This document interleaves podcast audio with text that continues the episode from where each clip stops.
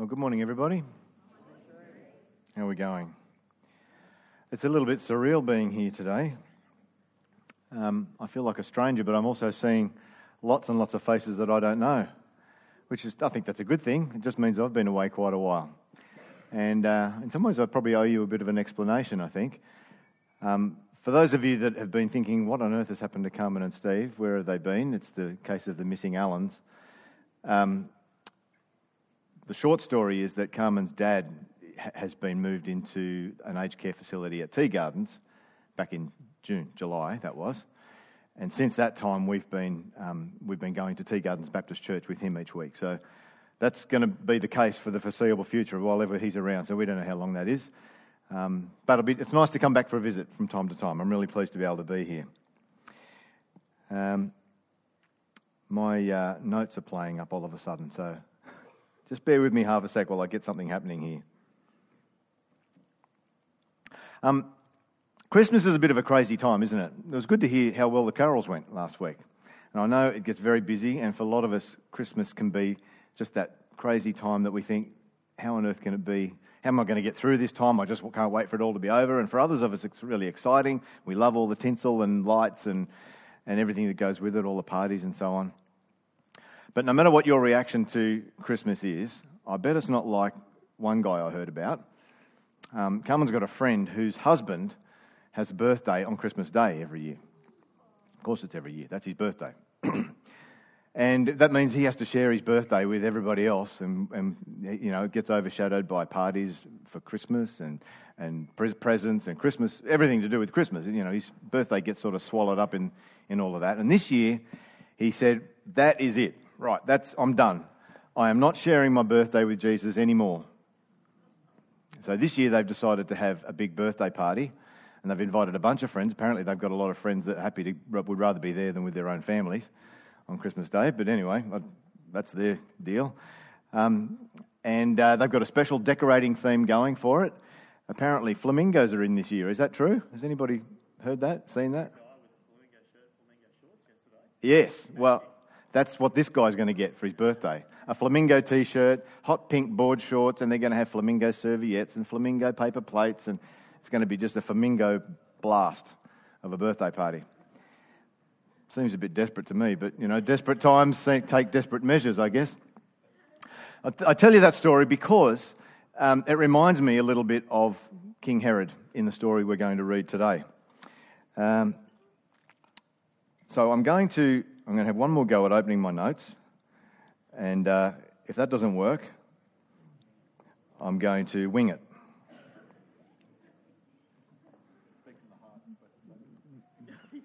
Yeah, that's right. That's, that's a more theological way to say it. Speak from the heart. No, I'm going to wing it. Um, let's go to uh, Matthew chapter 2. This is what happens when you rely on technology instead of paper.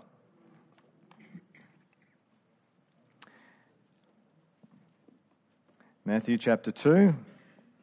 I'll see if I can actually get my Bible to open. Matthew chapter 2. And I'm reading verses 1 to 12.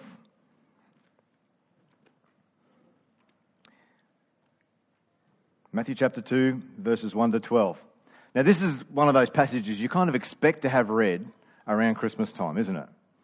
Now, I want to read it to you, but I'm going to ask you to take your Christmas glasses off while I read it. Okay?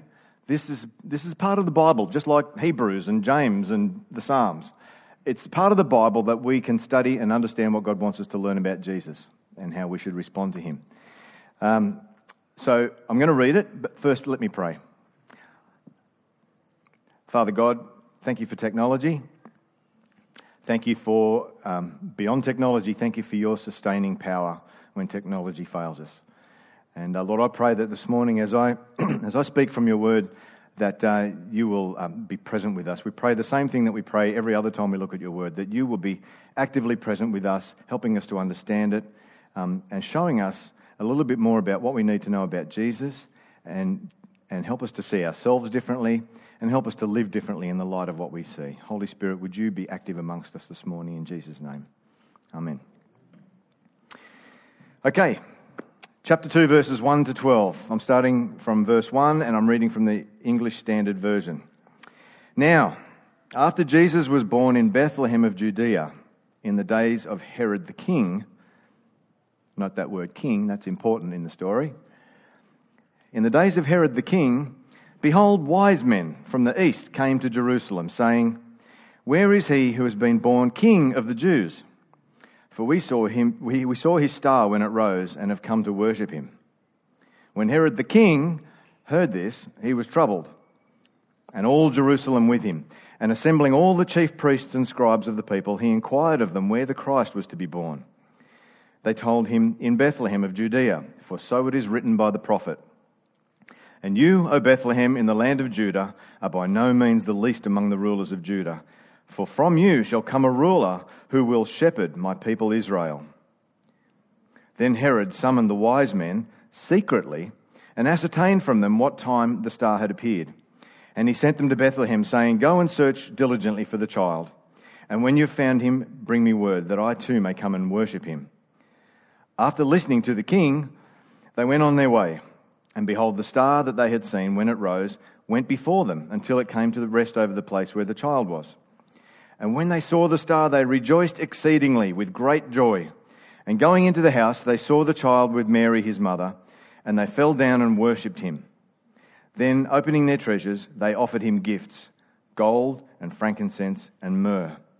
And being warned in a dream not to return to Herod, they departed to their own country by another way. So it's a very, very familiar story, isn't it?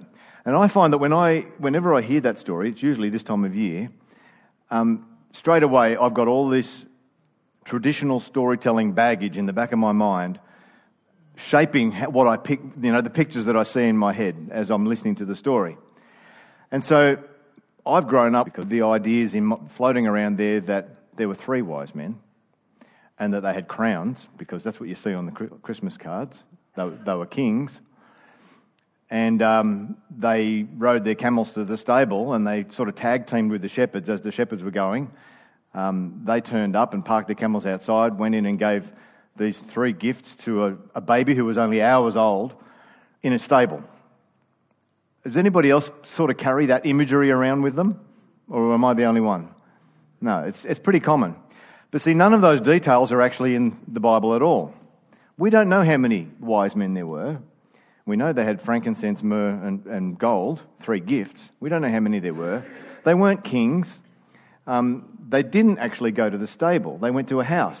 And we think it's about two years later by what Matthew tells us here. So, all of that's to say, I want us to try and take, as I said before, take our Christmas glasses off as we're trying to unpack this a little bit. Forget Christmas pageants and, and all the, the nativity scene plays that we do. Forget all of that and try and just approach this as the Bible, like we would any other passage, and see what God wants to teach us from it. Um, there's three main things that come out of this story to me. The whole story really is all about responding to Jesus.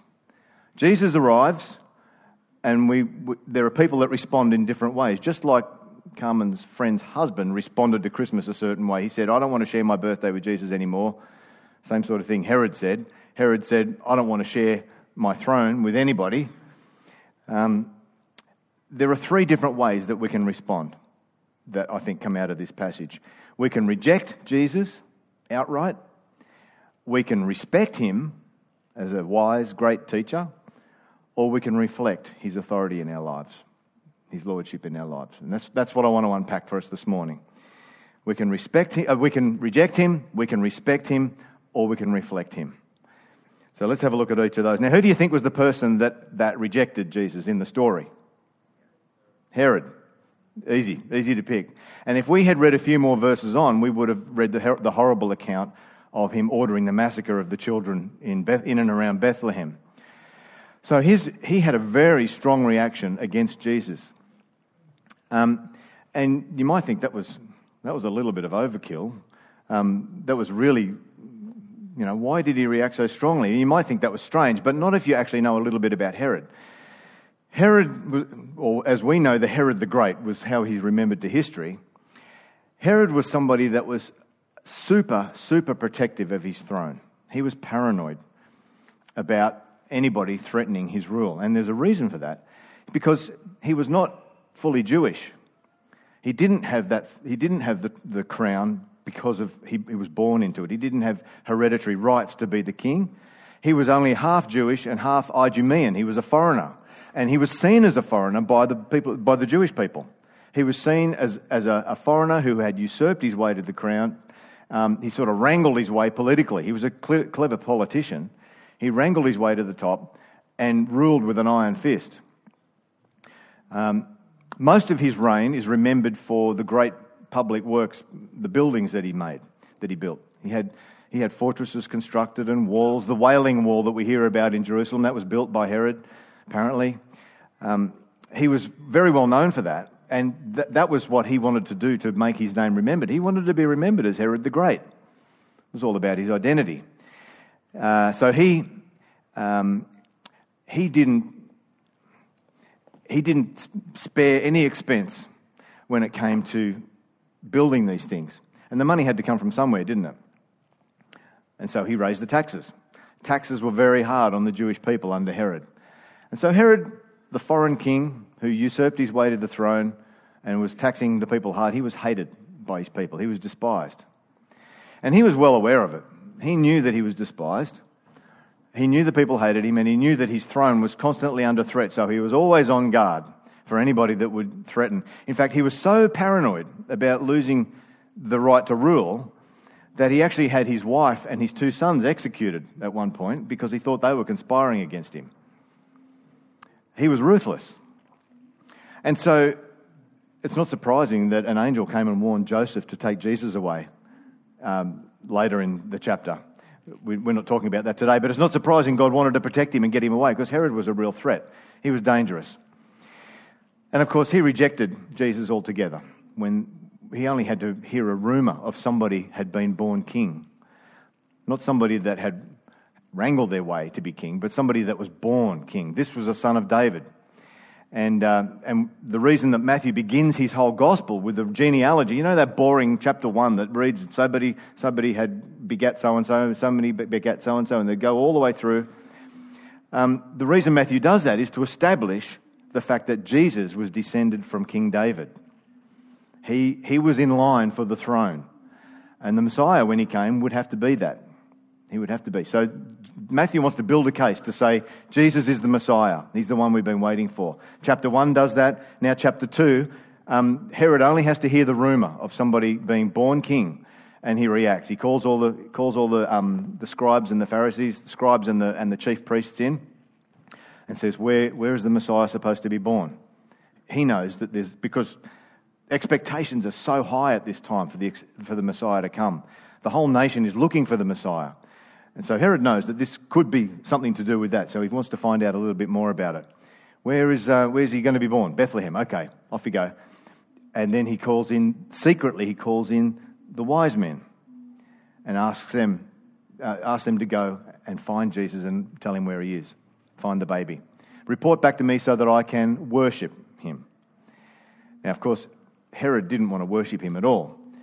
So he's responding to Jesus with What's, he's responding firstly with secrecy uh, or cunning, and then deceit, and then finally he's going to respond with violence when, when the chapter goes on a little bit further. It's a very strong reaction against Jesus.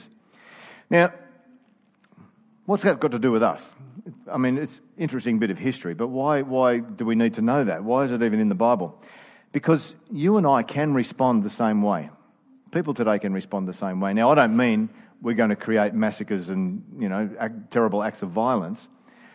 But when Jesus comes along and makes a claim on your life and says, "I'm the ruler, I need to be the boss," um, you and I, we might want to cooperate to begin with, but eventually there'll be a little bit of pushback, won't there? If you're honest, every one of us has a little part of our hearts that when Jesus says that thing needs to go, or you know, I want you to change that habit, or not behave in that certain way, there'll be something inside us, one particular thing he puts his finger on that we love so much that when he puts his finger on it, we want to push back. No, you can be king of someone else, but you don't, no, I don't want you to be king of that. We can respond the same way. Now, some people are, violently opposed to Jesus, just the mention of Jesus' name.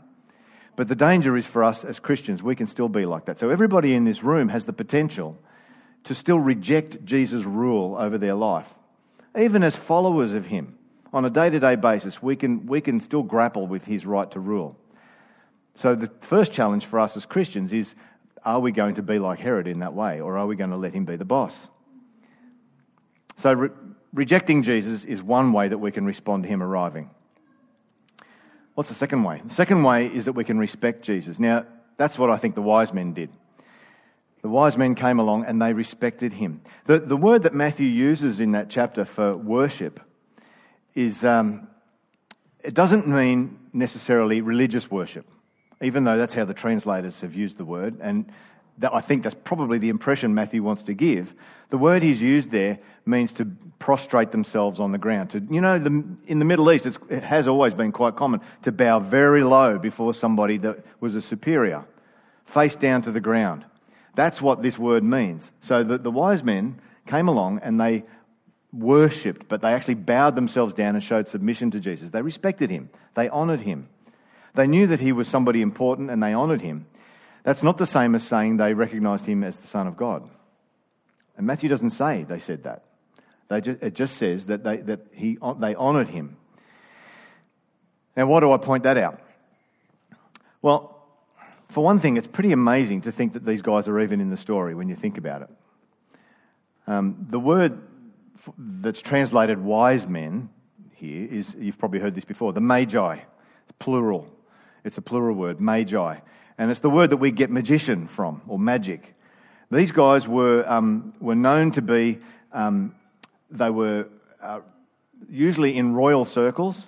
They were kind of a priestly group of people, but they got involved in astrology and a little bit of magic from time to time. They would often be involved in advising pagan kings. Um, so, and it, it, seems likely that they came from Persia or Babylon or somewhere like that. And, and um, to think that they, they came all the way from east, somewhere in the east, they made a journey and came to see Jesus. It's actually quite astounding that they're even in the story. These are pagan guys who worship pagan deities, and why would they be interested in an Israelite king? They don't know anything about the prophecies of the Messiah. They wouldn't care about the Messiah coming he's, because he's not their king.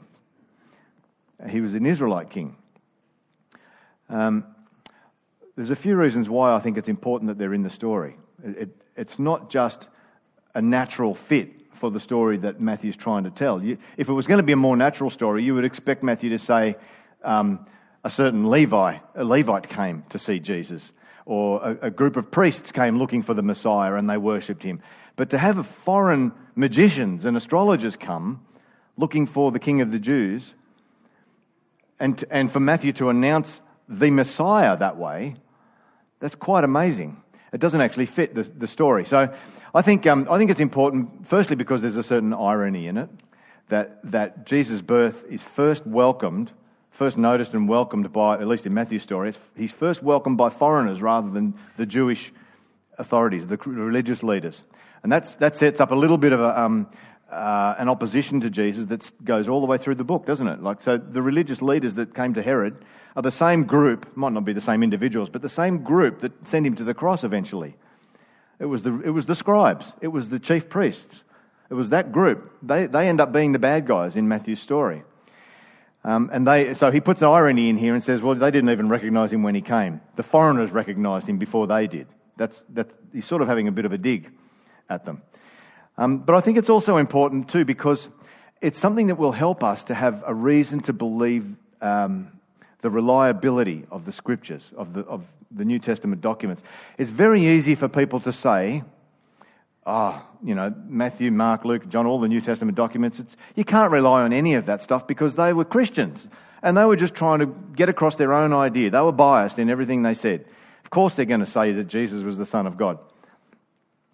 Okay, that sounds fair enough. But if you think about a little bit harder about it, the, the fact that, that Matthew and the other writers were trying to convince people to believe Jesus was the Messiah is the very reason we should believe what he wrote. Because if Matthew was just making up some fiction, if Jesus really wasn't the Messiah and Matthew was just trying to, part of a group of people who were trying to come up with a new religious system out of nothing, if the story's really fictional, and they wanted to make Jewish people who Matthew was writing to, if he wants to make his Jewish audience believe that Jesus is the Messiah, the last people he would have involved would be astrologers from Persia.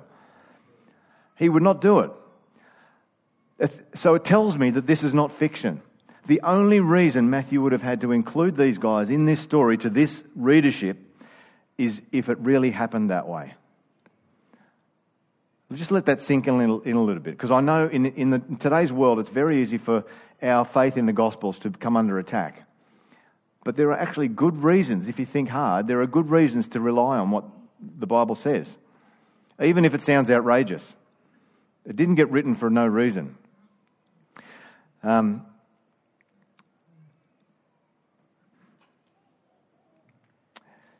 the third way that we can respond to Jesus is to reflect him.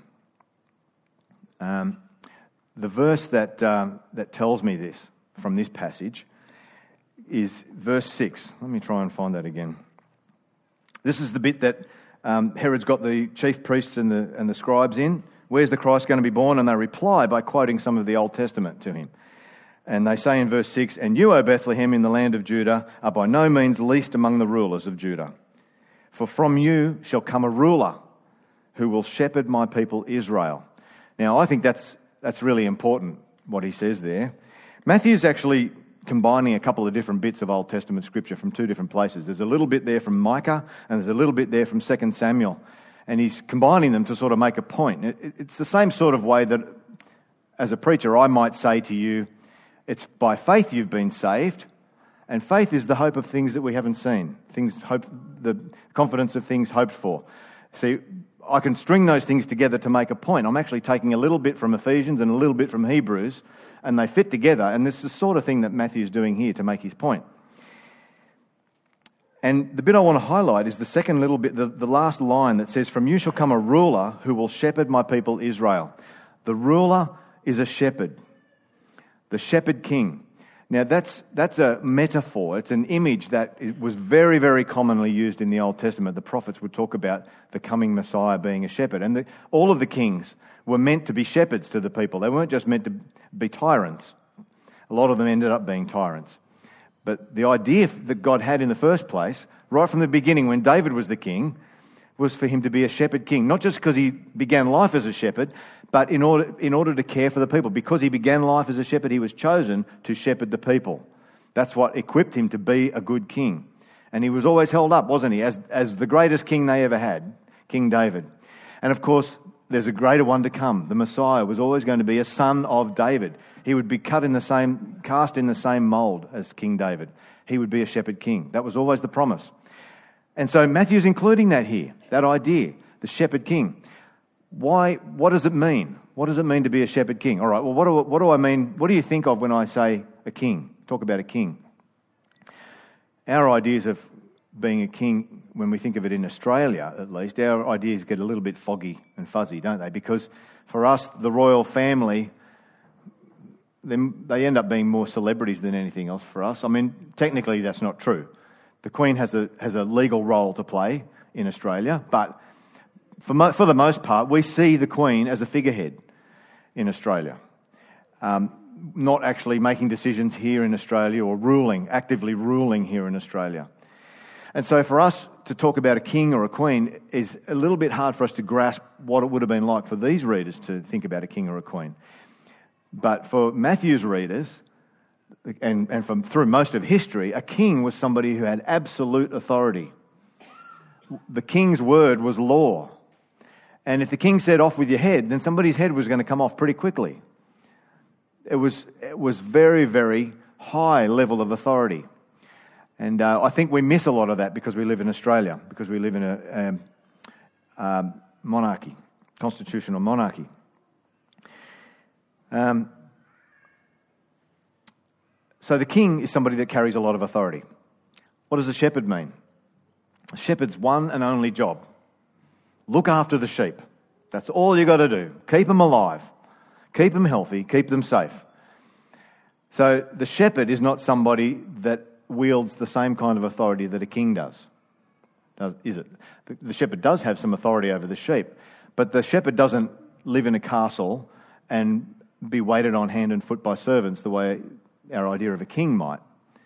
And I think any shepherd that tried to get one of the sheep to peel him a grape would be, you know, out of luck. It wouldn't happen because um, he'd be too busy fighting off wolves and digging sheep out of ditches and things like that. His job is all about taking care of the sheep.